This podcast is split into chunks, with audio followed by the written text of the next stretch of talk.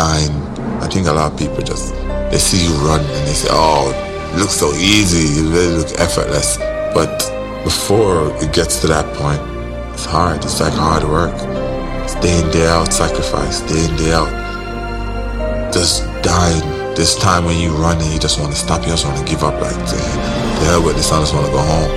This day when you get up and you know what you have a training today, you're just gonna be intense and you're like, oh I don't want to go today, but you gotta go. And it's so hard, and a lot of people don't know. My coach always says, in a couple of years, we're not gonna have any track because we're gonna take all of it home. When you go in a race, you have to go in there always confident. Yeah. Uh, you can't go in there thinking, "Ah, the guy next to me is gonna beat me today." Yeah. No, you have to, even if you know he's gonna beat you, you gotta be confident that I'm gonna give him a run for his money today. I'm gonna give him my best. You can't worry about anybody else because he may come out and have a really bad day, and then what? So you gotta be ready just in case he has a bad day. so you gotta be on your game at all times. Yeah. The key thing about this thing, you gotta face face the facts always. Uh, you're always gonna you're gonna get injured some way or another. Uh, it's track and field. You train really hard. You're gonna put your body under a lot of stress. You will get injured.